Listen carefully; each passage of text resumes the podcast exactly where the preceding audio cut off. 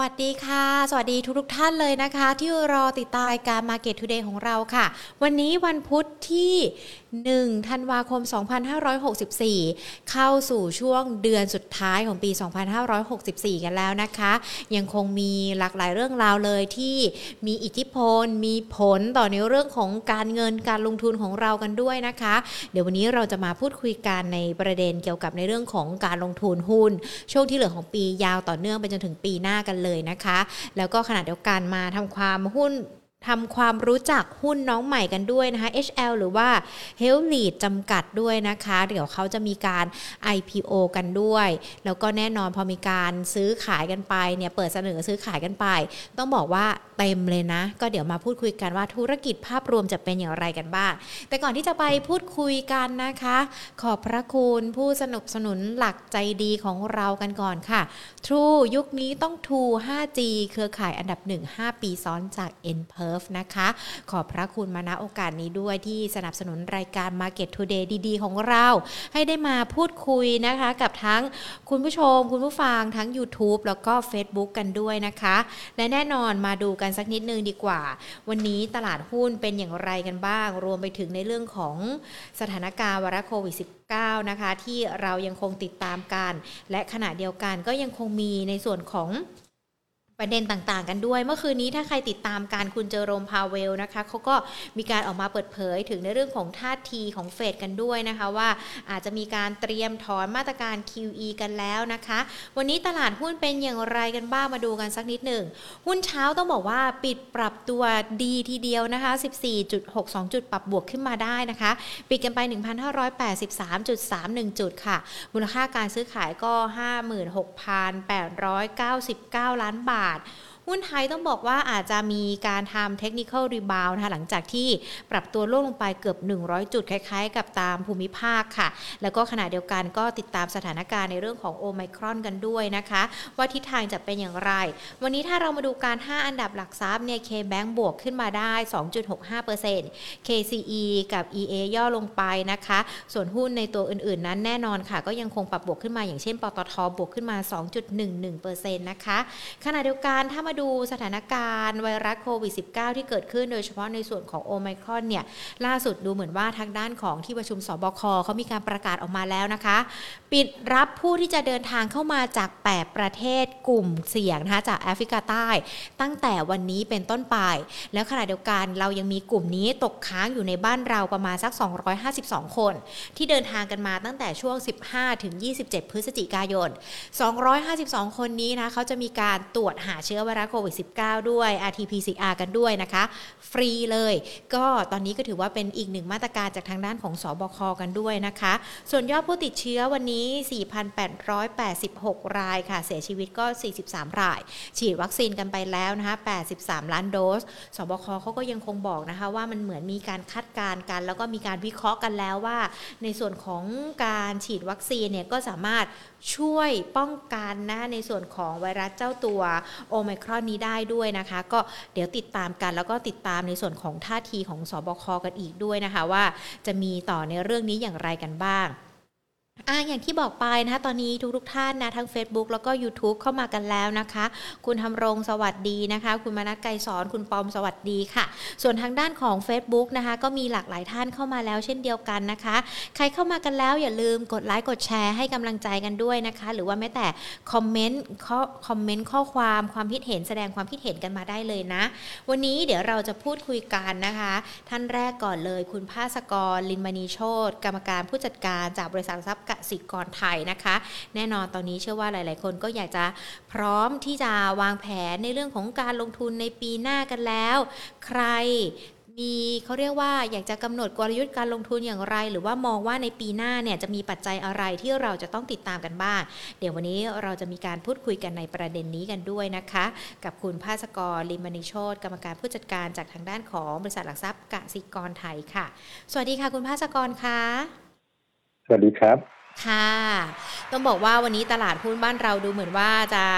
ฟื้นตัวขึ้นมาจากช่วงเมื่อวานนี้นะคะ คุณภาสกรเพราะว่าช่วงเช้าก็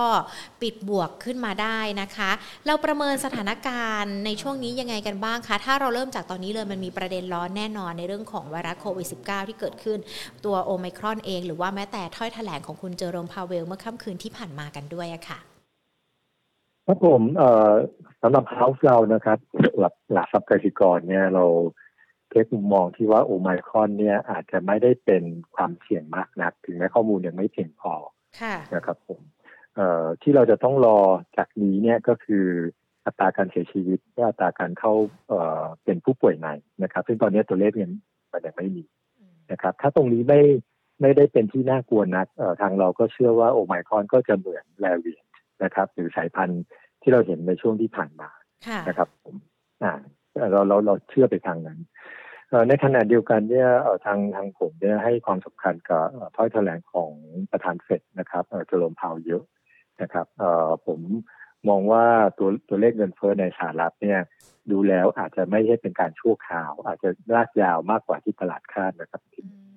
ก็คงต้องจับตามองวันที่สามนี้ครับ ว่ามันความเฟรที่ออกมาของเดือนพฤศจิกเนี่ยจะน่ากลัวแค่ไหน ถ้าดีเกินไปนี่ก็คงจะต้อง ระมัดระวังกันนิดนึงครับ ค่ะ ทั้งหมดทั้งมวลเองเนี่ยปัจจัยที่เรารอกันอยู่เลย ไม่ว่าจะเป็นถ้อยแถลงของคุณเจอโรพาเวล หรือว่าแม้แต่ในเรื่องของการที่เรายังคงต้องติดตามความคืบหน้าในตัวของเจ้าตัวโอมครอนกันด้วย มันจะมีผลต่อตลาดหุ้นไทยในช่วงปีหน้าด้วยไหมคะ ก็โอมครอนเอ่อเชื่อว่าน่าจะภายในหนึ่งถึงสองเดือนข้างหน้านะครับคงจะมีข้อสรุปมาในในในในระดับหนึ่งนะครับ ว่าเฟดหรือ ความคุกคามของเชื้อตัวนี้มีมีในระดับไหนนะครับแต่ตอนนี้ผมว่าทุกประเทศก็คงจะไม่อยากที่จะเสี่ยงนะครับ ก็ต้องอทำการมีมาตรการออกมาปิดนะครับพรมแดนนะครับป้องกันไม่ให้มีการแพร่ก็ทำเยอะดีกว่าทำน้อยในความเป็นผมนะฉะนั้นเนี่ยอิมแพคของไมครอนเนี่ยมันน่าจะเทคไปเกือบหมดแล้วในความเป็นผมนะครับส่วนว่าถ้าโอไมครอนไม่มีผลผมว่าตลาดก็คงจะ ฟื้นตัวกลับมาประมาณสามถึงห้าเปอร์เซ็นจากที่ตกไปถ้ามองจากตลาดสหรัฐเป็นหลักนะครับส่วนประเด็นของเฟดเนี่ยอันเนี้ยเป็นอะไรที่ที่ข้อมูลณจุดเดียวถึงแม้จะเป็นนอนฟาร์มเปโรที่จะประกาศวันที่สามเนี้ยถือว่าออกมาดีมากนะครับตลาดก็ยังอาจจะต้องทำตามดูดูต่อนะครับ ว่าจะเป็นไงฉะนั้นเนี่ยเงินเฟ้อเนี่ยจะเป็นอะไรที่กำหนดทิศทางของหุ้นปีหน้าพอสม ควรนะครับผมโดยภาพรวมนะ อันนี้ผมว่าอันนี้ cover ทั้ง global equity แล้วก็ตลาดไทยด้วยนะครับประเด็นที่หนึ่งประเด็นที่สองก็คือว่าเงินเฟ้อเนี่ยเนื่องจากฐานมันใหญ่มากนะครับ ฉะนั้นเนี่ย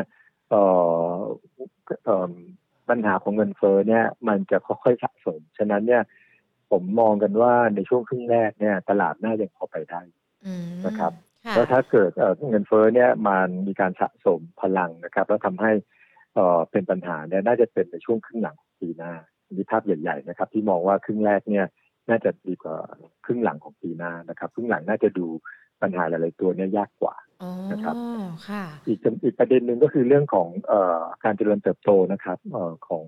เศรษฐกิจหรือการฟื้นตัวเนี่ยมันก็มีมาต่อเนื่องโดยเฉพาะเอ่อ develop market อย่างสหรัฐนะครับ หรือยุโรปและญี่ปุ่นที่ค่อยๆทำทำตามมาเนี่ย มันก็มีมาระยะหนึ่งแล้ว แล้วฉะนั้นเนี่ย พอคือเข้าครึ่งหลังของปีหน้าก็จะเริ่มเจอปัญหาของการเปรียบเทียบนะฮะไฮเบสนะครับของปีก่อนหน้านั้น ซึ่งมันดีอยู่แล้ว จะให้ดีกว่าเยอะๆเนี่ยน่าอาจจะยากขึ้น อืมค่ะ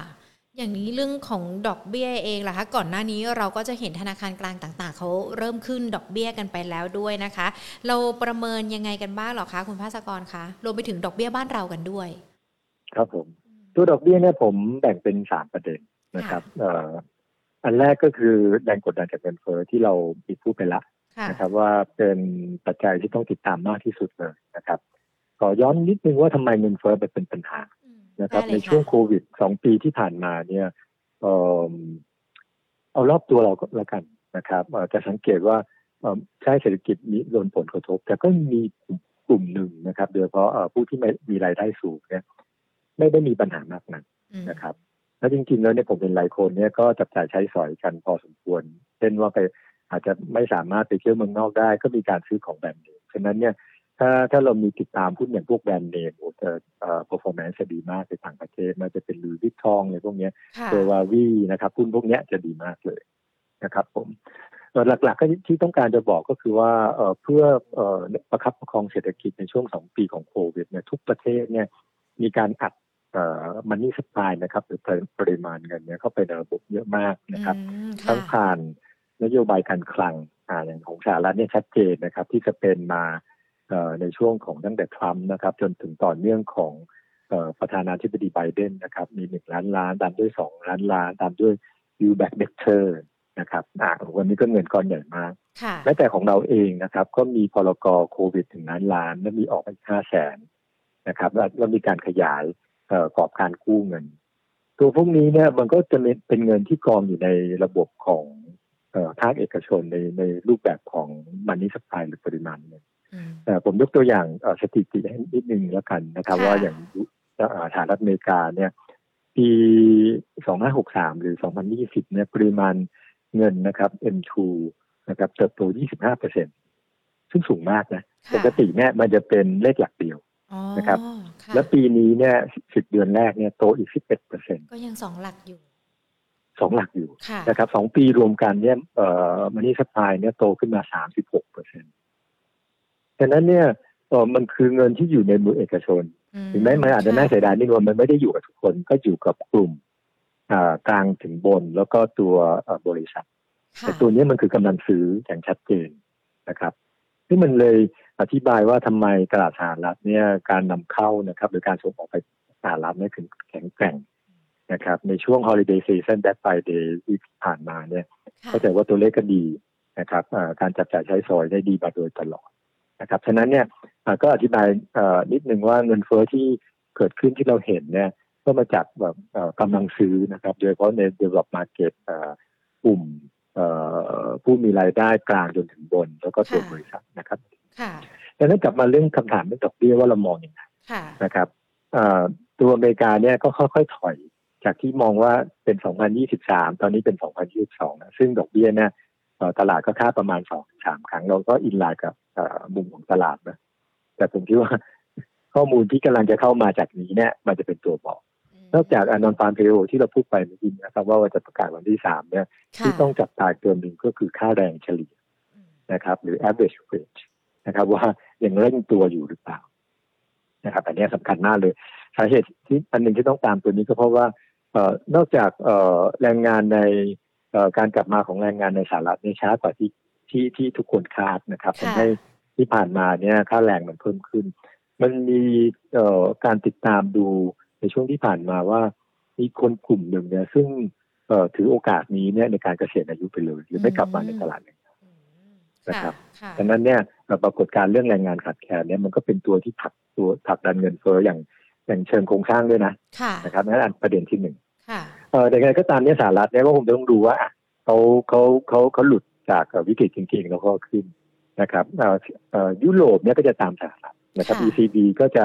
เอ่อพูดในเอ่อโทนเดียวกันเลยว่าอะ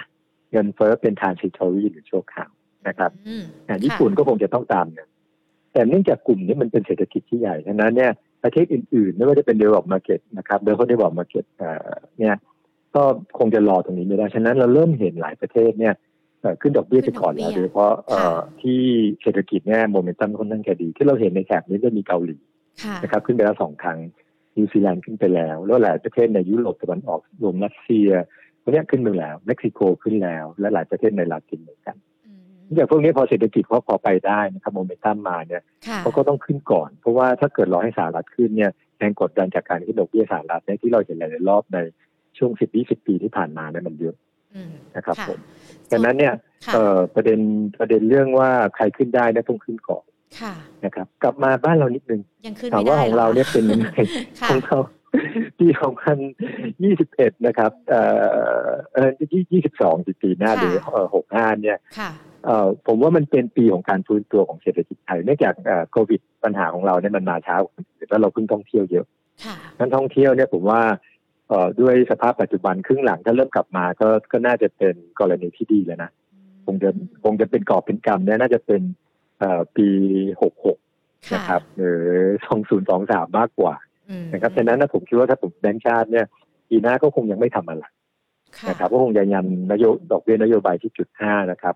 แล้วก็รอว่าเศรษฐกิจโดยรวมฟื้นตัวท่องเที่ยวกลับมาอะค่อยดูค่อยไปปิดแกลบกับประเทศอื่นค่ะนะครับผมของเรางั้ถ้านโดยช้าไปมันไม่มีเหตุผลอะไรไม่คือ ไม่มีความเสี่ยงอะไรใช่ไหมคะถ้าขึ้นช้ากว่าที่อื่น ก็คงต้องดูเอ่อปัจจัยอื่นประกอบ เพราะว่าการขึ้นตามไม่ได้เนี่ยมันอาจจะเป็นเอ่อ bullish เอ่อเป็นเป็นเคสที่ดีก็ได้นะครับหรือไม่ดีก็ได้อ๋อค่ะแต่อย่างแต่อย่างน้อยในแง่ของพุทธนะแต่อย่างน้อยเอ่อตัวที่คิดว่าน่าจะเอ่อเอ่อ โดนผลกระทบก็คือค่าเงินค่ะค่ะนะครับเอ่อเรามองว่าค่าเงินเนี่ยเอ่อของเราในในช่วงที่ทปทยังไม่สามารถขึ้นดอกเบี้ยได้เนี่ยก็คงจะติดมันต่อนอืมนะครับไม่ว่าค่ะในแง่ของเชิงดอกเบี้ยเอง หรือในแง่ของเอ่อรายได้จากการท่องเที่ยวซึ่งปีหน้าผมคิดว่าเรื่องเป็นทีมที่เขาระวังตัวขนาดเนี้ยครับอืมก็เขาคงไม่ไม่ยอมเปิดง่ายๆแล้วนักท่องเที่ยวจีนของเก่าของเราเนี่ย มันเป็นสัดส่วนที่สูงมากอืมค่ะนะครับผมค่ะ อ่าฉะนั้นเนี่ยเอ่อผมว่าแรงกดดันที่ทำให้ค่าเงินบาทจะติดอ่อนมากกว่าจะติดแข็งเนี่ย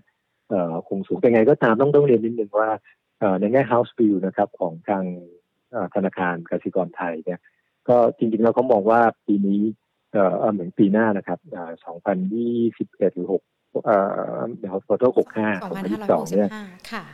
ครับผมเอ่อดอกเบี้ยเอ่อค่าเงินบาทเนี่ยน่าจะแข็งมาได้ที่ 32.5 แต่นั่นเขามองเพราะเนื่องจากเขาเอ่อ มีสมมติฐานว่าภาคท่องเที่ยวกลับมาได้ ตั้งแต่ครึ่งหลังของปีหน้าครับค่ะอ๋อก็ยังคงเป็นประเด็นที่ต้องติดตามการต่อเนื่องกันเลต้อยงนะต้องติคะดตามต้องดติอดกตามเบี้ย เงินครับผมเฟ้อหรือว่าแม้แต่ค่าเงินราคาพลังงานเองด้วยหรือเปล่าคะเพราะว่าช่วงที่ผ่านมาเราจะเห็นในเรื่องของราคาพลังงานโลก ค่อนข้างที่จะสวิงหวือหวาทีเดียวนะคะ ตัวนี้ผมว่าน่าสนใจมากครัค่ะบอ่ามุมเนี่ยมุมนี่มีมีตั้งแต่ซ้ายจนถึงขวาอ่า ค่ะคนที่ชอบคนที่คนที่บูกับเอ่อน้ำมันกับคนที่แบกกับน้ำมันเอาเอาเอาเอาเป็นไหนก่อนเอาเฮาส์วิวก่อนอ่านักวิเคราะห์เรานะครับ คุณ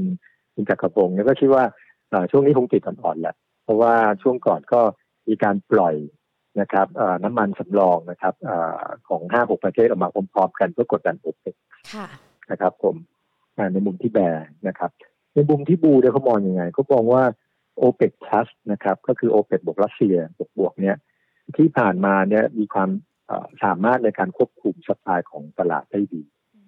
ดีเลยค่ะดีเลยนะครับอ่าเพราะว่าตัวซาอุเนี่ยก็เป็นคนที่คุมสปายใหญ่รัสเซียก็เป็นเจ้าใหญ่นะครับ แล้วมุมนี้ก็เป็นมุมเอ่อเอ่อมุมมองที่เชื่อว่าถ้าเกิดอ่าสมมติว่าโอไมครอนเป็นปัญหาจริง ๆ นะครับ แล้วก็ทำให้น้ำมันน้ำมันเนี่ยลงกันเอ่อสาหัสมากนะครับจากอืมแปดสิบมาจนถึงแบบหกสิบต้นๆอะไรอย่างเงี้ยอ่าค่ะผมว่ามันก็ เป็นปัญหามากเนี่ยเขาน่าจะจัดการได้นะครับถามว่าทำไมโอเปกพลัสต้องต้องต้องทำถึงขนาดนั้นหนึ่งก็คือจริงๆเนอะในในแง่ไกลๆออกไปเนี่ยการการใช้น้ำมันมันก็มีความเสี่ยงเยอะเนื่องจากเรากำลังเข้าสู่ยุคพลังงานสะอาดนะครับเพราะว่า EV เนี่ยที่ที่คนมองว่า 2030 รถที่เป็นรถไฟฟ้าเนี่ยจะประมาณ 50%เนี่ยมันมีสตาร์ทติ้งน่าสนใจมากเลย เรามองไปร้อยปีที่ผ่านมาเนี่ยสินค้าที่เอ่อมีความนิยมมากๆ เข้าระดับ disruption คือ disrupt เอ่อสินค้าที่มีก่อนหน้านั้นเขายกตัวอย่างเช่น จากรถม้ามารถยนต์นะครับ จากเอ่อโทรศัพท์บ้านมาโทรศัพท์มือถืออะไรประมาณอย่างเงี้ยครับมเขาบอกสิบค่ะปีแรกเนี่ย ใช้เวเอ่อใช้เวลาเอ่อใช้เวลาสิบปีในการที่เอ่อ market share ระหว่างสินค้าเก่าสินค้าใหม่นะสินค้าใหม่แค่สิบเปอร์เซ็นใช้เวลาสิบปี แต่สิบปีที่สองเนี่ยจากสิบเปอร์เซ็นก็เป็นแปดสิบเปอร์เซ็นค่ะ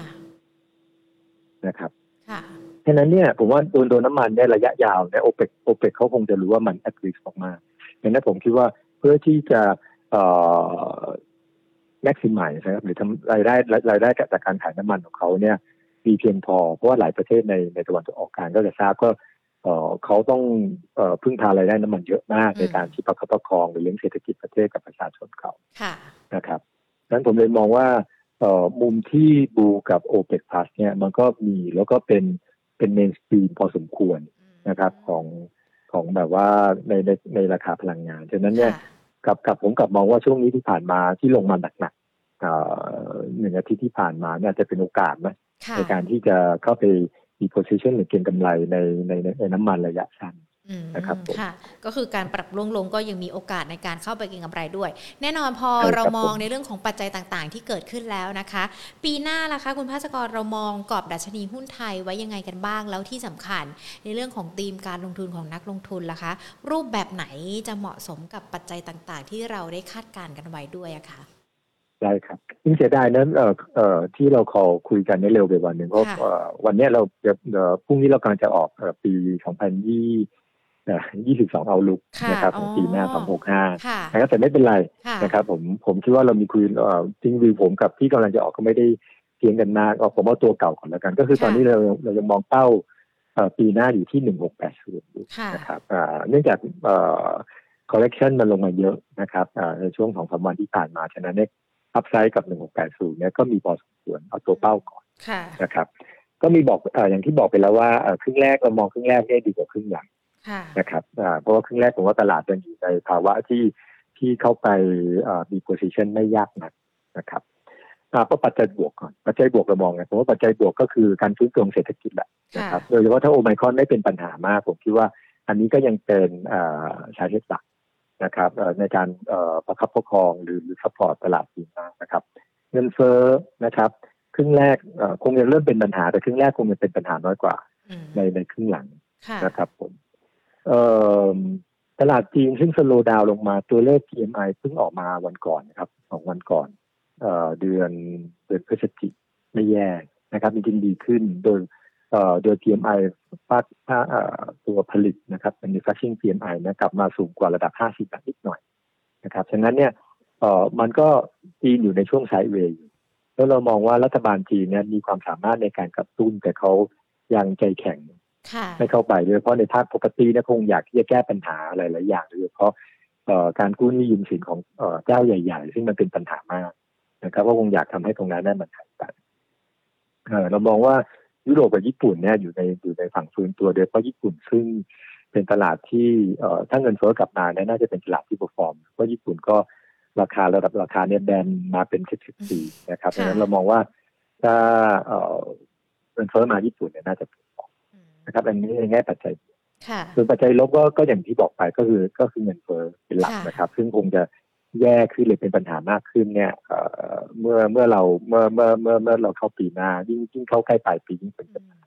ฉะนั้นในแง่ตีมการลงทุนปีหน้าผมว่าตัวตีมแรกที่แบบว่ามีเลี่ยงไม่ได้เลยนะครับคงต้องเอ่อผมว่าเป็นเป็นคือคอนเซนแซสเธอโดยสามก็คือ inflation protection นะครับ หรือตีมที่ ป้องกันความเสี่ยงในแง่ของเงินเฟ้อจริงๆตัวนี้มันมีหลายตัวเนื่องจากช่วงสองสาวันอาทิตย์ที่ผ่านมาเนี่ยราคาพลังงานมันลงไปเยอะนะครับดังนั้นผมเลยมองว่าอ๋อมันไม่ควรจะมันมันลงเร็วเกินไปนะครับ ฉะนั้นเนี่ยผมมองว่าสอพอเนี่ยน่าจะเหมาะกับธีมของ inflation protection นะครับพลังงานก็เป็นก็เป็นสินทรัพย์หลักที่ในแง่การ ให้คำแนะนำเนี่ยใช้ได้มากนะครับในส่วนของการคุ้มครองเงินเฟ้อในความเป็นของเรานะครับค่ะ ก็จะเป็นตัวเดียวเลยที่สามารถจะมาในเรื่องของการป้องกันเงินเฟ้อกันได้ แต่ว่าเราก็ยังคงมีทีมอื่น ๆ ด้วยใช่ไหมคะ ที่เข้าไปลงทุนได้เช่นเดียวกัน ครับอีกทีมทีมที่สองที่น่าสนใจนะก็คือว่าเนื่องจากเงินเฟ้อเนี่ยคงจะมาแหละถามว่าพอเงินเฟ้อมาแล้วสิ่งที่จะตามมาคืออะไรก็คืออัตราดอกเบี้ยพันธบัตรเนี่ยก็คงต้องปรับตัวสูงขึ้น นะครับแต่ระยะสั้นก็เฟดก็ยังยังยังกดกดไว้อยู่นะครับ แต่พอกลางถึงยาวเนี่ยซึ่งมันเป็นการซื้อมาขายไปซื้อซื้อซื้อขายขายของตลาดในตัวของพันธบัตรแต่ก็จะไม่ค่อยมีอิทธิพลมากเท่าไหร่นะโดยเฉพาะในช่วงที่ QE taper เนี่ยการการผ่อนการการลด QE ลงเนี่ยเริ่มเกิดขึ้นนะครับ ฉะนั้นเนี่ยเรามองว่าอัตราดอกเบี้ยพันธบัตรเนี่ยทั้งสหรัฐและไทยเนี่ยคงจะเพิ่มสูงขึ้น ของไทยเราก็ค่อยขึ้นมาตลอดนะครับตอนนี้ประมาณ 1.9เปอร์เซ็นซึ่งในมุมของดอกเบี้ยพันธบัตรที่เพิ่มสูงขึ้นเนี่ยธุรกิจประกันชีวิตนะครับจะได้ประโยชน์ไปเต็มๆเลยนะครับดังนั้นในทีมนี้เราชอบกรุงเทพประกันชีวิตหรือ BLA นะครับราคาเป้าหมาย 41 บาท พออัตราดอกเบี้ยพันธบัตรสูงขึ้นเนี่ยมันมีประโยชน์อยู่สองอย่างในที่หนึ่ง บริษัทประกันชีวิตเขาจะลงทุนแล้วก็เอาเงินที่เราจ่ายค่าเบี้ยประกันนะครับ ไปลงทุนส่วนใหญ่ประมาณ80แก่ๆเปอร์เซ็นต์ถึง90เปอร์เซ็นต์เนี่ยก็จะลงตราสารนี้พวกพันธบัตรรัฐบาลเป็นหลักนะครับพอดอกเบี้ยสูงขึ้นเขาก็ได้รายได้สูงขึ้นนะครับ อีกส่วนหนึ่งที่ได้ประโยชน์ก็คือว่าบริษัทประกันชีวิตในเวลารับเงินเราไปแล้วเนี่ยเอ่อกว่าเขาจะจ่ายเรามาอีกห้าปีสิบปี หรือบางทียี่สิบปีนะครับ ถ้าเป็นโฮลไลฟ์หรือมากกว่านั้น ฉะนั้นเขาต้องมีการตั้งค่าใช้ค่าใช้จ่ายที่เรียกว่าสำรองไว้ตลอดเวลานะครับสำรองนี้จะเป็นการประเมินเอ่อหนี้สินในอนาคตที่ต้องจ่ายในอนาคตมาเป็นว่าปัจจุบันไม่คิดเป็นเงินเท่าไหร่ในเวลาดอกเบี้ยเอ่อเพิ่มสูงขึ้นนะครับ เวลาคิดลดมาเนี่ยมันจะคิดลดด้วยอัตราดอกเบี้ยที่เพิ่มสูงขึ้นทำให้ค่าใช้จ่ายสำรองเนี่ยมันลดลงอันนี้อาจจะเทคนิคนิดนึงนะครับงั้นเวลาดอกเบี้ยขึ้นเนี่ยพวกบริษัทการชีวิตเนี่ยจะชอบ ดังนั้นผมว่าอ่า BLA หรือกรุงเทพประกันชีวิตเนี่ยคงได้ประโยชน์ไปเต็มๆเลยนะครับ จากจากในมุมของเงินเฟ้อและดอกเบี้ยที่จะเพิ่มสูงค่ะ ตอนนี้ก็ราคา 30 บาทนะ ราคาที่เป้าหมายเมื่อสักครู่นี้ที่คุณภาสกรบอกไปก็ 41 บาทด้วยนะคะ ก็ยังถือว่ามีจังหวะที่จะต้องปรับเพิ่มขึ้นกันไปอยู่ด้วย กลุ่มอื่นๆนะคะตีมอื่นๆ ยังมีทางเลือกให้กับนักลงทุนด้วยไหมคะ ครับผม ก็อย่างที่เรียนไปผมมองว่า ค่าเงินบาทเนี่ยคงจะติดอ่อนนะครับ ผมเนื่องจากในปี 2565 เนี่ย เราน่าจะขึ้นดอกเบี้ยไม่ได้นะครับ เราเราคิดว่าทปทน่าจะต้องยันไปที่ 0.5เปอร์เซ็นอาจจะขึ้นได้ในปลายปีหรือเป็น 2566 ไปเลยนะครับ ในขณะที่เรียนไปเมื่อกี้ว่าสหรัฐและหลายประเทศเนี่ยน่าจะขึ้นดอกเบี้ยได้แล้ว หรือบางประเทศเนี่ยก็ขึ้นไปก่อนแล้วนะครับต้องขึ้นก่อนนะครับ ผม เอ่อ ภาพรวมเศรษฐกิจของ develop market นะครับหรือประเทศที่พัฒนาแล้วเนี่ยไปได้ดีมากนะครับก็อย่างที่เรียนไป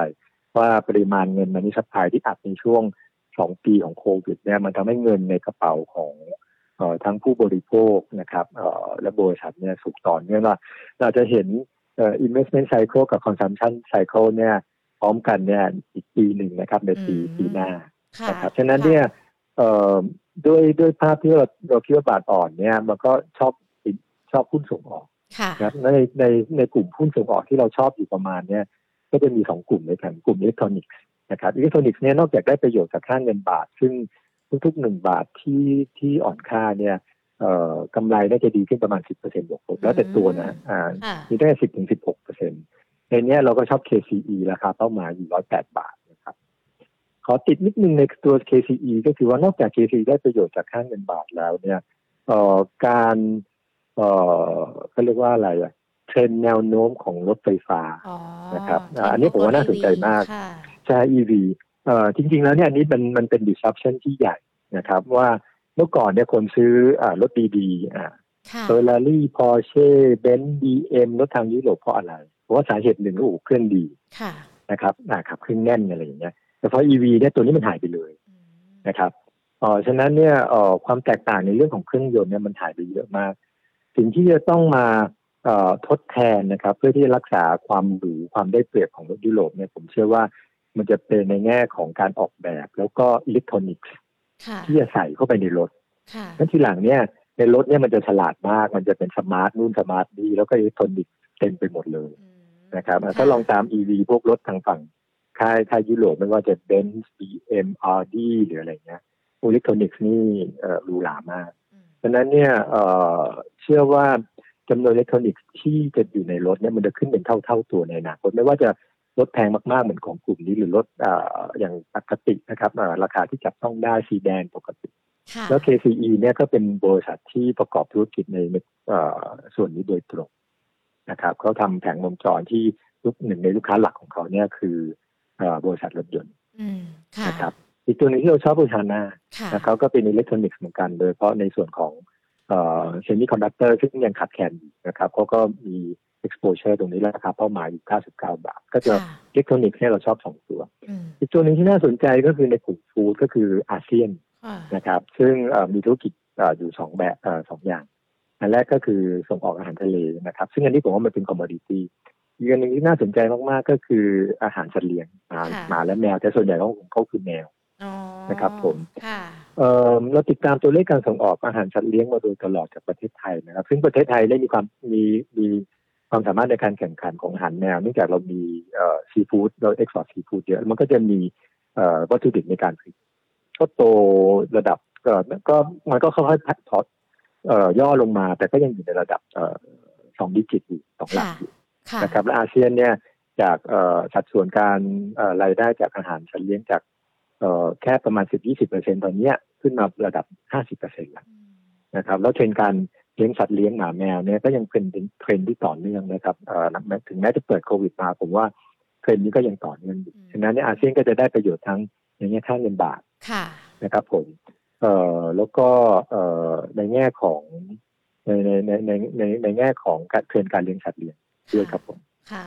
ยังมีอีกใช่ไหมคะ หลายธีมเลยที่จะเข้าไปลงทุนได้ในปีหน้าค่ะ ครับผมเอ่ออีกธีมหนึ่งธีมสุดท้ายนะครับ ก็จะเป็นเอ่อกลุ่มเปิดเมืองนะครับ ผมเอ่อธีมนี้ผมว่าก็เป็นทีมที่เราเอ่อคุยกับนักลงทุนมาโดยตลอดนะครับเอ่อมันก็เป็น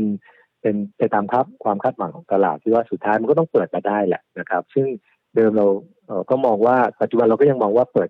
2565 ได้มากขึ้น แล้วก็จะเต็มที่ในใน2566นะครับโอไมคอนก็จะเป็นความเสี่ยงตรงนี้นะครับ แล้วหุ้นก็ถูกขายลงมาพอสมควรนะครับฉะนั้นทำให้เรามองว่าอย่างสองตัวที่เราชอบหลักๆเนี่ยคือ AOT กับ AWC เนี่ยมันก็เปิดแกลบเข้ามานะครับ ให้เข้าไปลงทุนได้ค่ะ เปิดเมอร์นี้ก็ยังได้อยู่ 2 ตัว AOT กับ AWC เราให้ราคาเป้าหมาย AOT ไว้ที่เท่าไหร่หรอคะ ตอนนี้ 59 บาท50ปัจจุบันเรา ราคาเป้าหมายเรา65 บาท และ AWC นี่อยู่ที่ 6 บาท 50 ตังค์ครับค่ะ ตัวในกลุ่มโรงกลั่นอันนี้สามารถเข้าไปลงทุนได้ไหมคะ เพราะดูเหมือนว่าเขาก็จะน่าน่าจะมาคู่กับในเรื่องของธุรกิจการท่องเที่ยวด้วยอะค่ะ ใช่ จริงๆเราชอบมากเมื่อก่อนโรงกลั่นเฉพาะประมาณสักสองเดือนที่แล้วเพราะเนื่องจากมันเป็นการกลับมาของการท่องเที่ยวอะไรเงี้ยแต่พอราคาน้ำมันผันผวนมากๆ ตอนนี้เราก็เลยมองว่า กลุ่มถ้าเป็นน้ำมันเนี่ยก็คงจะต้องเป็นอัพสตรีมซะส่วนใหญ่นะครับก็เลยเลือกเฉพาะสอพอเข้ามาตอนนี้อาจจะต้องพักเรื่องเรื่องกลุ่มโรงกันกับกับกลุ่มปิโตเคมีไปก่อนจนกว่าน้ำมันจะเริ่มนิ่งไปนะครับผม ก็ยังมีอีกหลากหลายกลุ่มเลยนะคะ ที่เราพูดคุยกันสำหรับปี 2565 ถึงแม้ว่าเราจะมองกันทั้งในเรื่องของ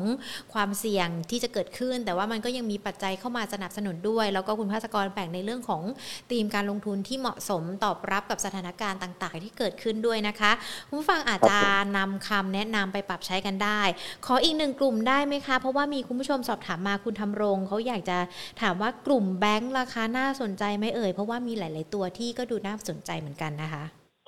จริงๆเอ่อกลุ่มธนาคารธุรกิจการเงินเนี่ยเป็นกลุ่มที่ได้ประโยชน์นจากในช่วงดอกเบี้ยขาขึ้นเดียวเพราะแบงก์ใหญ่นะครับผมเอ่อที่แต่ว่าโมเมนตัมปัจจุบันนะครับ เนื่องจากกลุ่มแบงก์ใหญ่เนี่ยก็ปรับตัวกันขึ้นเยอะจากการที่มีนวัตกรรม หรือมีแผนธุรกิจใหม่นะครับ ซึ่งเพิ่งลดลงมาในช่วงวันสองวันที่ผ่านมาเช่นอาจจะเป็นอย่างธนาคาร ไทยพาณิชย์นะครับตัว SCBX นะครับหรือเป็นการปรับเปลี่ยนของหลายกลุ่มเลยทำให้แบบว่าราคาเนี้ยปรับขึ้นมาเร็วแต่โดยโดยทั่วโดยโดยรวมเนี้ยไม่แย่ถ้าจะให้เรียงถ้าให้เรียงว่ากลุ่มการเงินทั้งหมดเนี่ยเราเราเราเราเรียงครับปัจจุบันเนี้ยเราเราชอบกลุ่มเอ็มซีหรือจัดการหนี้เสียมากที่สุดนะครับเพราะเนื่องจากโดยเพราะเมื่อก่อนเนี่ยเมื่อก่อนเราจะชอบห นี้เสียที่เป็นหนี้ที่ไม่มีหลักประกันนะครับ แต่ JMT ซึ่งเป็นตัวตัวหลักของอันนี้โอราคามก็ขึ้นมา เยอะมากจนเราเริ่มตามไม่ไหวแล้วนะครับเพราะว่าในกลุ่มนี้ตัวที่เริ่มน่าสนใจมากๆนี่คือแบมนะครับ หรือบรรษัทบริหารสินทรัพย์แบบ BPC ตัวแบมนะครับซึ่งปีที่ผ่านมาเนี่ยเขาเขาเขาแบบว่าเออร์นี่เขาก็ตอบนะครับ ปีนี้เรามองว่า กำไรเนี่ยน่าจะปรับตัวดีขึ้นนะครับก็มีผู้บริหารใหม่นะครับ ซึ่งเรามองว่าได้เข้าไปทำให้การจัดการการบริหารธุรกิจเนี่ยมันมีประสิทธิภาพมากขึ้นนะครับ แล้วก็มีสามารถขายสินทรัพย์ได้มากขึ้นนั่นจะเป็นกลุ่มที่เราชอบมากที่สุดรองลงมาเนี่ยก็จะเป็นกลุ่มจำนำทะเบียนนะครับกลุ่มจำนำทะเบียนเนี่ยมันจะมีหลายตัวเนี่ยก็จะมีสวัสด์กับกับตัว MTC นะครับเรามองว่าถึงที่ผ่านมาเนี่ยกลุ่มนี้มีการมีความทนทานนะครับ ต่อต่อแบบว่าวิกฤตโควิด เยอะพอสมควรแล้วก็มียังมีการขยายธุรกิจเนี่ยอย่างต่อเนื่องนะครับ ผม แล้วก็ถ้าเรียงลงมาเนี่ยก็จะเป็นกลุ่มธนาคารพาณิชย์ขนาดใหญ่นะครับ ซึ่งในกลุ่มนี้เนี่ยเราชอบแบงก์กรุงเทพนะครับกับ SCB ทั้งคู่เลยนะครับ ผมตัวที่เราอาจจะชอบน้อยสุดก็จะเป็นธนาคารพาณิชย์ขนาดเล็กในกลุ่มในกลุ่มเช่าซื้อ ค่ะ อ๋อ ก็ยังมีทั้งตัวใหญ่ตัวเล็กให้เราได้เลือกได้นะคะ คุณภาสกรคะขออีกหนึ่งตัวตัวสุดท้ายนะคะ จากคุณเบียร์สอบถามมา ตัวเมเจอร์คะพอจะเข้าถัวได้ไหม หรือว่ามองแนวโน้มธุรกิจของเมเจอร์ยังไงกันบ้างคะ อืม จริงๆแล้วเมเจอร์ก็หลังจากที่มีการขายสยามตรงไม่กับบางนาไปนะครับผมก็คงต้องรอดีลนั้นให้จบก่อนนะครับ ผมว่า ในส่วนของธุรกิจมีเดียตอนนี้ก็กลางๆนะครับคุณพิสุทธิ์ซึ่งเป็นนักวิเคราะห์ที่ดูกลุ่มนี้แต่ผมขอดูแป๊บหนึ่งนะครับว่าตอนนี้ราคาเป้าหมายเป็นเท่าไหร่ตอนนี้ราคาปัจจุบัน 18 บาท 80 สตางค์นะคะสำหรับเมเจอร์เราผมเข้าใจว่าคุณพิสุทธิ์ให้ให้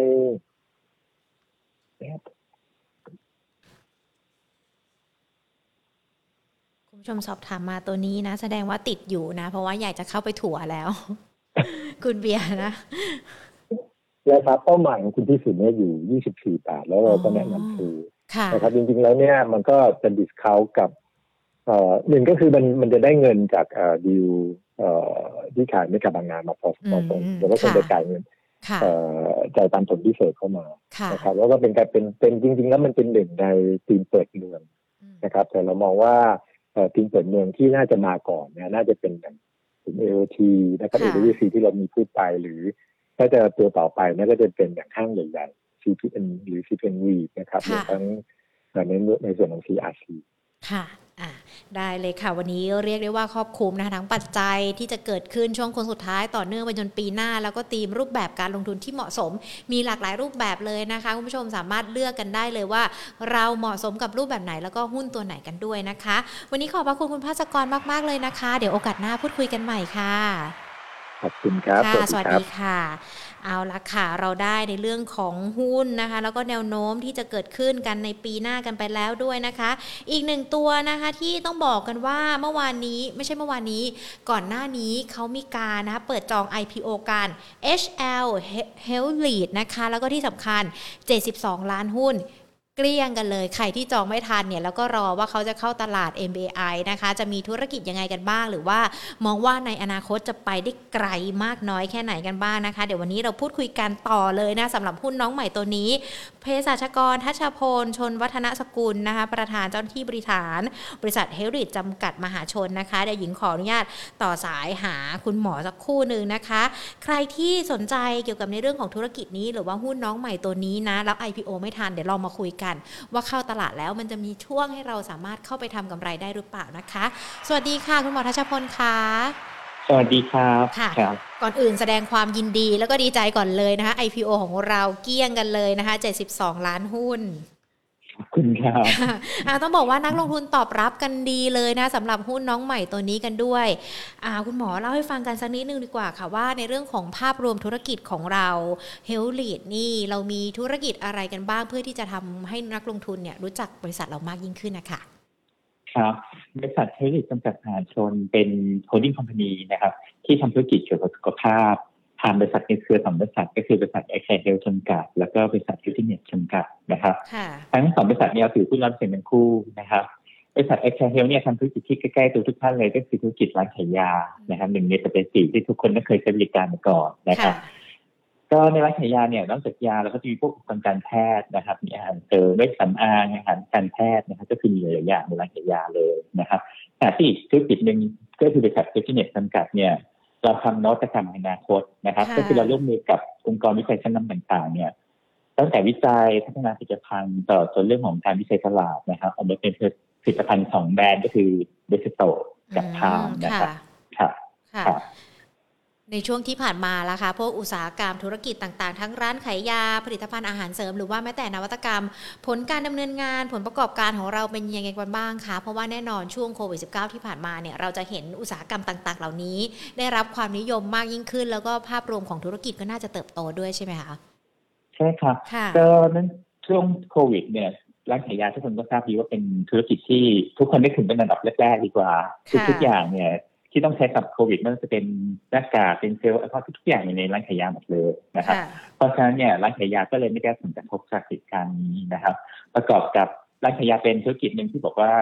เอ่อจะไม่ปิดนะครับไม่ต้องปิดในช่วงโควิดด้วยนะครับ แล้วก็เป็นที่ที่ทุกคนเนี่ยจะรู้สึกว่าเอ๊ะต้องมาเดินทุกๆอาทิตย์นะครับค่ะมันก็เลยต้องให้ความนิยมมากขึ้นเรื่อยๆนะครับในค่ะช่วงนั้นครับค่ะแล้วก็ถ้ามาดูผลประกอบการของเราเนี่ยตั้งแต่ 61 ถึง 63 ตั้งแต่ช่วงก่อนหน้าโควิดจนช่วงโควิดเนี่ย เราโตต่อต่อเนื่องทุกปีนะครับในแง่ของรายได้นะครับค่ะจากปี 61 เนี่ย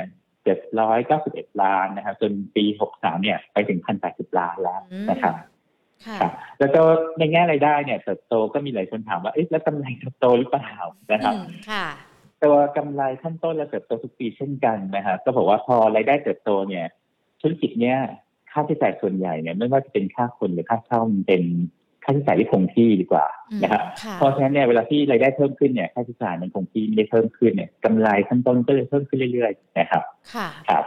ตอนนี้ครับส่วนส่วนแบ่งการตลาดเราเป็นยังไงบ้างเหรอคะในในในในส่วนของสัดส่วนอุตสาหกรรมนี้เขามีเขาเรียกว่ามีคู่แข่งหรือว่ามีการดำเนินธุรกิจแบบนี้หลากหลายไหมคะ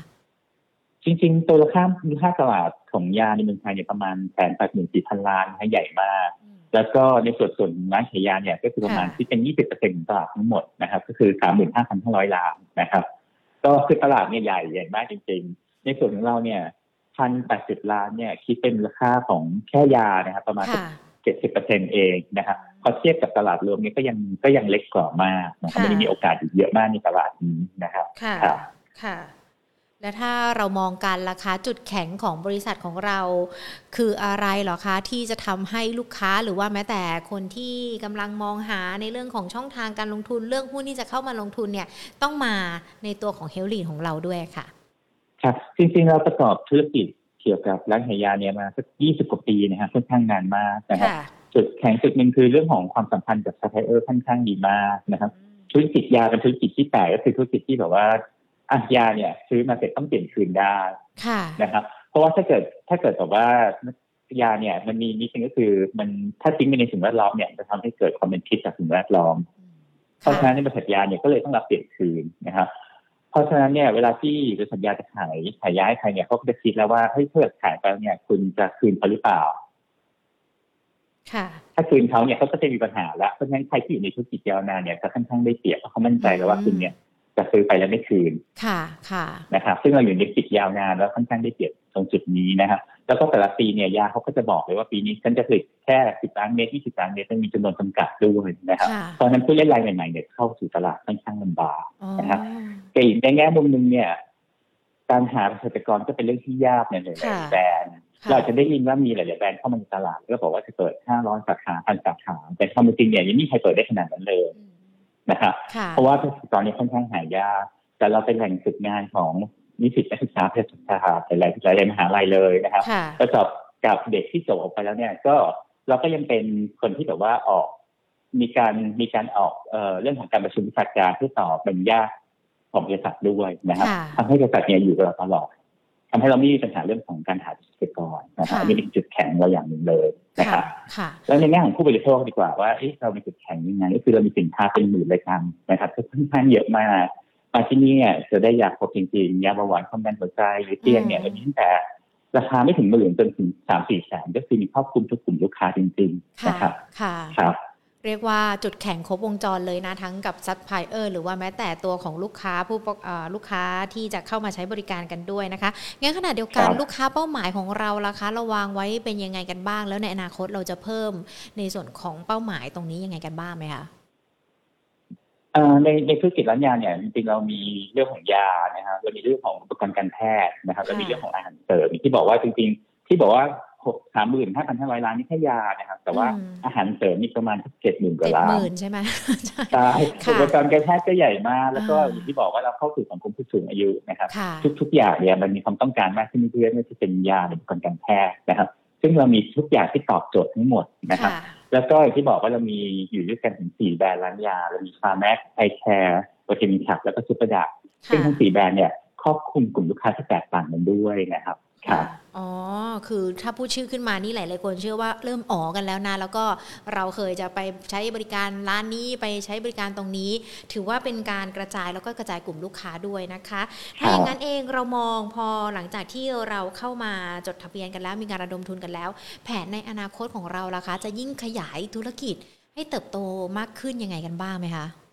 ก็เรามีแผนจะขยายสาขาต่อปีประมาณสี่ห้าสาขาต่อปีนะครับค่ะรวมถึงเรื่องของการออกผลิตภัณฑ์ใหม่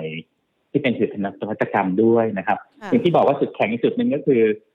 พันแปดสิบล้านแต่เรามีแค่ยี่สิบห้าสาขานะครับข้อจุดเด่นของเราคือหนึ่งสาขาเนี่ยยอดขายต่อสาขาเยอะมากเยอะมากในตลาดเลย แล้วก็ควบคุมพื้นที่ค่อนข้างใหญ่มากห้าถึงสิบกิโลเมตรรอบร้านเลยนะครับค่ะค่ะหนึ่งสาขานี้มียอดขายเยอะมากๆนี่ บอกได้ไหมคะสักหลักเท่าไหร่คะเนี่ย ก็ถ้าคิดต่อปีก็ยี่ห้าสาขาพันแปดสิบล้านก็สาขานี้ก็ประมาณสี่สิบกว่าล้านต่อปีเลยค่ะค่ะเอาอันนี้เองก็ถือว่าแน่นอนว่าในเรื่องของความแข็งแกร่งของบริษัทเราเนี่ยก็นักลงทุนเชื่อมั่นกันได้แหละว่าจะเป็นยังไงแล้วก็ในอนาคตในเรื่องของรูปแบบการดำเนินงาน หรือว่าแผนที่เราจะเตรียมไว้เราก็มีพร้อมอยู่แล้ว ดังนั้นเองเรามีกลยุทธ์ไหมคะในเรื่องของการดำเนินงานว่าเราเนี่ยจะต้องรักษาอันดับการเติบโต รักษาฐานลูกค้าต่างๆ ของเรา เรามีกลยุทธ์อะไรในเรื่องของการทำงานกันบ้างคะ ข้อแรกก็คือเรื่องของ อย่างที่บอกเรามีเรื่องของระบบคอมพิวเตอร์นะครับเราวิเคราะห์ลูกค้าตลอดเวลาว่าลูกค้าต้องการอะไรนะครับสินค้าเนี่ยที่อยู่ในความต้องการของลูกค้าต้องไม่ขาดนะครับรวมถึงเรามีบริษัท trading เนี่ยที่สิสินค้านวัตกรรมเข้ามาเนี่ยเทรนด์ตัวนี้จะบอกเขาด้วยว่าเราควรจะติดสินค้าอะไรเพื่อตอบสนองลูกค้าด้วยนะครับอันนี้ความได้เกียรติเดินเป็นเรื่องของระบบการทัเบียแล้วนะครับรวมถึงเรื่องของการขยายสาขาเนี่ยการทัเบียเราบอกว่าลูกค้าอยู่ตรงไหน ตรงไหนเราควรจะเปิดสาขาเพิ่มนะครับ หรือตรงไหนเราควรจะมีมีร้านให้ให้ถี่ขึ้นนะฮะดัตต้าเบสเราบอกทุกอย่างจริงๆนะฮะคือความละเอียดเลยนะครับครับแล้วก็อย่างที่บอกว่าจริงๆในธุรกิจเนี้ยมันไม่ใช่โกแค่แค่การเปิดสาขาใหม่นะครับธุรกิจยาเป็นธุรกิจที่สะสมลูกค้าไปเรื่อยๆ ถ้าไปดูเนี่ยจะเห็นว่าจะมีจำนวนทัทุกท่านของเราเนี่ย ต่อสาขาเพิ่มขึ้นเรื่อยๆตลอดเวลานะครับ เพราะว่ามันเป็นเรื่องของการสะสมลูกค้า แล้วก็เป็นโตเซลโกดเราอะเติบโตสองนึ่งทุกปีเช่นกันนะครับเพราะฉะนั้นเราเติบโตสองทางเลยสาขาเดิมก็เติบโตสาขาใหม่ก็จะโตขึ้นกันด้วยครับค่ะ ยิ่งตอนนี้เองอาจจะมีเรื่องไวรัสโควิด -19 ที่เกิดขึ้นมีสายพันธุ์ใหม่มาด้วยมันจะยิ่งช่วยเสริมธุรกิจเราให้เติบโตมากขึ้นด้วยไหมคะ เพราะคนน่าจะยิ่งเข้าร้านขายยามากกว่า เดิมมากกว่าที่คุณหมอพูดไปตั้งแต่ตอนแรกด้วย ใช่ครับ ก็คงมีส่วนด้วยเพราะว่าก็ทุกๆอย่างที่ คล้ายๆเรื่องของการป้องกันโควิดก็ถือมีหลายอย่างทั้งหมดด้วยครับค่ะ ถ้าอย่างนั้นเองอยากจะให้คุณหมอช่วยย้ำถึงความมั่นใจกันสักหน่อยนะคะ เพราะเชื่อว่านักลงทุนหลาย ๆ คนเนี่ยเขาก็ได้ IPO กันแหละ แต่ว่าบางคนเขาก็อาจจะยังไม่ได้ด้วยนะคะแล้วก็รอที่พอเข้าตลาดแล้วก็จะเข้าไปซื้อย้อนหลังกัน สร้างความมั่นใจกับบริษัทของเราค่ะเฮลลีดให้กับนักลงทุนสักนิดนึงค่ะ ก็อยากฝากบริษัทเฮลลีดจำกัดมหาชนนะครับ เป็นหุ้นร้านยาตัวแรกนะครับ ที่จะเข้าจดทะเบียนตลาดหลักทรัพย์นะครับ คือสิดปัจจัยสี่ที่ทุกคนต้องเคยใช้บริการอยู่อยู่ใกล้ๆตัวมากเลยนะครับแล้วก็ถ้าไปดูอัตราการเติบโตเนี่ยเราเติบโตต่อเนื่องทุกปีนะครับทั้งในแง่ของรายได้นะครับในแง่ของกำไรชัดเจนมากนะครับ แล้วก็จะฝากถึงนักลงทุนทุกท่านนะครับอยากให้ลูกเติบโตไปพร้อมกับเรานะครับบริษัทธุรกิจจำกัดมหาชนครับค่ะ ซึ่งเราจะเข้า IPO กันใน MAI ใช่ไหมคะ วันที่เท่าไหร่นะคะคุณหมอใช่ครับวันที่สามธันวานี้ครับค่ะได้เลยค่ะ เดี๋ยวเรามา เขาเรียกว่าอะไรลั่นระฆังพร้อม ๆ กันในวันที่ 3 ธันวาคมนะคะ ว่าหุ้นของเราจะเพิ่มขึ้นพุ่งขึ้นมากน้อยยังไงกันบ้างนะคะ คุณหมอคะครับขอบคุณค่ะ สวัสดีค่ะ สวัสดีครับ ถือว่าเป็นอีกหนึ่งตัวที่น่าสนใจสำหรับ h e l l e a d นะคะ HL ที่จะเข้าจดทะเบียนในตลาดหลักทรัพย์ MAI ในช่วงวันที่ 3 ธันวาคมนะคะ อย่างที่คุณหมอบอกไปเนี่ยว่าตอนนี้ในเรื่องของผู้เล่น หรือว่าแม้แต่การแข่งขัน ในอุตสาหกรรมที่เกี่ยวข้องกับร้านขายยาในบ้านเรายังมีน้อยอยู่ ดังนั้นในเรื่องของรูปแบบการเติบโต หรือว่าการเติบโตของอุตสาหกรรมนี้ก็ยังคงมีอยู่ด้วยนะคะ ดังนั้นก็ถือว่าเป็นอีกหนึ่งทางเลือกที่น่าสนใจ บริษัทเขาก็มีในส่วนของทั้งนวัตกรรม มีทั้งยาแล้วก็มีอาหารเสริมกันด้วย และแน่นอนค่ะว่าตอนนี้ก็คือกำลังเข้าสู่สังคมผู้สูงอายุด้วยนะคะ ในเรื่องของอาหารเสริมหรือว่ายา ก็ถือว่าอาจจะเป็นทางเลือกที่ใครหลาย ๆ คนเลือกกันด้วยนะคะ เพราะว่าตอนนี้แน่นอนในเรื่องของการใส่ใจสุขภาพถือว่ามีความสำคัญกันด้วยนะคะ ก็เป็นอีกหนึ่งหุ้นน้องใหม่ที่ต้องบอกว่าสุดฮอตจริง ๆสำหรับ HL หรือว่า h e l l e a d กันนะ เพราะว่า IPO 72 ล้านหุ้นเกลี้ยงกันเลย ใครไม่ได้ก็อาจจะเสียใจนะ แต่ว่าเดี๋ยวเรามาดูกันว่า 3 ธันวาคม เข้าตลาดแล้วราคาจะเป็นอย่างไรกันบ้าง ทักทายหลาย ๆ ท่านกันสักนิดนึงนะคะ ไม่ว่าจะเป็นทั้ง Facebook หรือว่า YouTube นะคะ ทางด้านของ YouTube ของเรา คุณทำรงคุณพีรพงศ์นะคะ คุณราชาโชค คุณเบียร์นะคะ สวัสดีค่ะ คุณอยากจะรวยต้องลงทุนนะคะ ส่วนทางด้านของ Facebook ก็สวัสดีทุก ๆ คนเลยนะคะ คุณบอย คุณธงชัยนะคะ แล้วก็อีกหลาย ๆ ท่านเลยนะคะ ที่เข้ามาพูดคุยกันเกี่ยวกับในเรื่องของการลงทุนหุ้นในปีหน้ารวมไปถึงฟังคำแนะนำนะคะ หรือว่าแม้แต่ในเรื่องของการรู้จักบริษัทเฮลลีดเพิ่มมากยิ่งขึ้นด้วยนะคะ ที่กำลังจะเข้าจดทะเบียนใน MAI กันนะ ส่วนคุณผู้ชมท่านใดนะคะที่ เข้ามากันแล้วเนี่ยเราก็อยากจะมองหาในเรื่องของผลิตภัณฑ์ ทางด้านของการเงินการลงทุนดีๆนะคะ แล้วก็อยู่ในพื้นที่ภาคใต้แล้วก็หัดใหญ่กันนะ เราจะมีการจัดงานมหกรรมการเงินมันนี่เอ็กซ์โปหัดใหญ่เกิดขึ้น สุกเสาร์อาทิตย์นี้ละค่ะ แน่นอนมีสถาบันการเงินการลงทุนเข้าไปร่วมออกบูธนะคะคัดสรรโปรโมชั่นทั้งกองทุนที่จะนำมาลดหย่อนภาษีกันก็ได้ หรือว่าแม้แต่ประกันที่จะมาลดหย่อนภาษี การขอกู้ทั้งสินเชื่อบ้านสินเชื่อธุรกิจอัตราดอกเบี้ยต่ำหรือว่าแม้แต่เงินฝากอัตราดอกเบี้ยสูงนะคะ และที่สำคัญใครที่ชื่นชอบในเรื่องของการฟังสัมมนา แน่นอนมหกรรมการเงินมันนี่เอ็กซ์โปหัดใหญ่เรายังคงมีสัมมนาอยู่ 2 วันนะคะ วันเสาร์กับวันอาทิตย์ตอนบ่าย2โมงครึ่งเป็นต้นไปค่ะ ติดตามแล้วชมกันได้ผ่านทาง Facebook ของเรานี่แหละค่ะ Money and Banking Channel การเงินธนาคารนะคะแล้วก็ Money Expo กันด้วย วันเสาร์2โมงครึ่งถึง4โมงนะคะ จัดกลยุทธ์ให้พร้อมรับปีทองหุ้นไทยปี 2565 มีคุณกรพัฒน์วรเชษนะคะจากบริษัทหลักทรัพย์โนมระพัฒนาศิลป์และคุณณัฐพลคำถาเครือนะคะจากหยวนต้าที่จะเข้ามาพูดคุยกัน ส่วนวันอาทิตย์นะคะก็2โมงครึ่งถึง4โมงเย็นค่ะ เจาะธีม megatrend ที่มาแรงในปี 2022 ปีหน้า megatrend มาแรงจริง ๆ จะมีหุ้นตัวไหนที่เข้าไปลงทุนได้ หรือว่าจะเป็นรูปแบบของกองทุน ก็สามารถมาฟังกันได้นะคะ ย้ำกันอีกรอบหนึ่งทั้ง 2 วันสามารถติดตามฟังกันผ่านช่องทาง Facebook ของเรานี่แหละค่ะ Money and Banking Channel YouTube Money and Banking Channel นะคะ แล้วก็มี Facebook ของการเงินธนาคาร และ Money Expo กันด้วยค่ะ วันนี้นะคะต้องบอกว่าเราได้การทั้งในเรื่องของภาพรวมการลงทุนปีหน้ารวมถึงหุ้นน้องใหม่ที่เตรียมจะเข้ากันในวันที่ 3 ธันวาคมนี้นะคะ ก็เชื่อว่านักลงทุนหลาย ๆ ท่านหลาย ๆ คนเนี่ยจะได้รับคำแนะนำดีๆ เพื่อนำไปปรับพอร์ตการลงทุนของตัวเองกันด้วยนะคะ ส่วน Market Today วันนี้หมดเวลาแล้ว เดี๋ยวพรุ่งนี้บ่าย 2 กลับมาเจอกันใหม่ค่ะ หญิงและทีมงานลากันไปก่อน สวัสดีค่ะค่ะ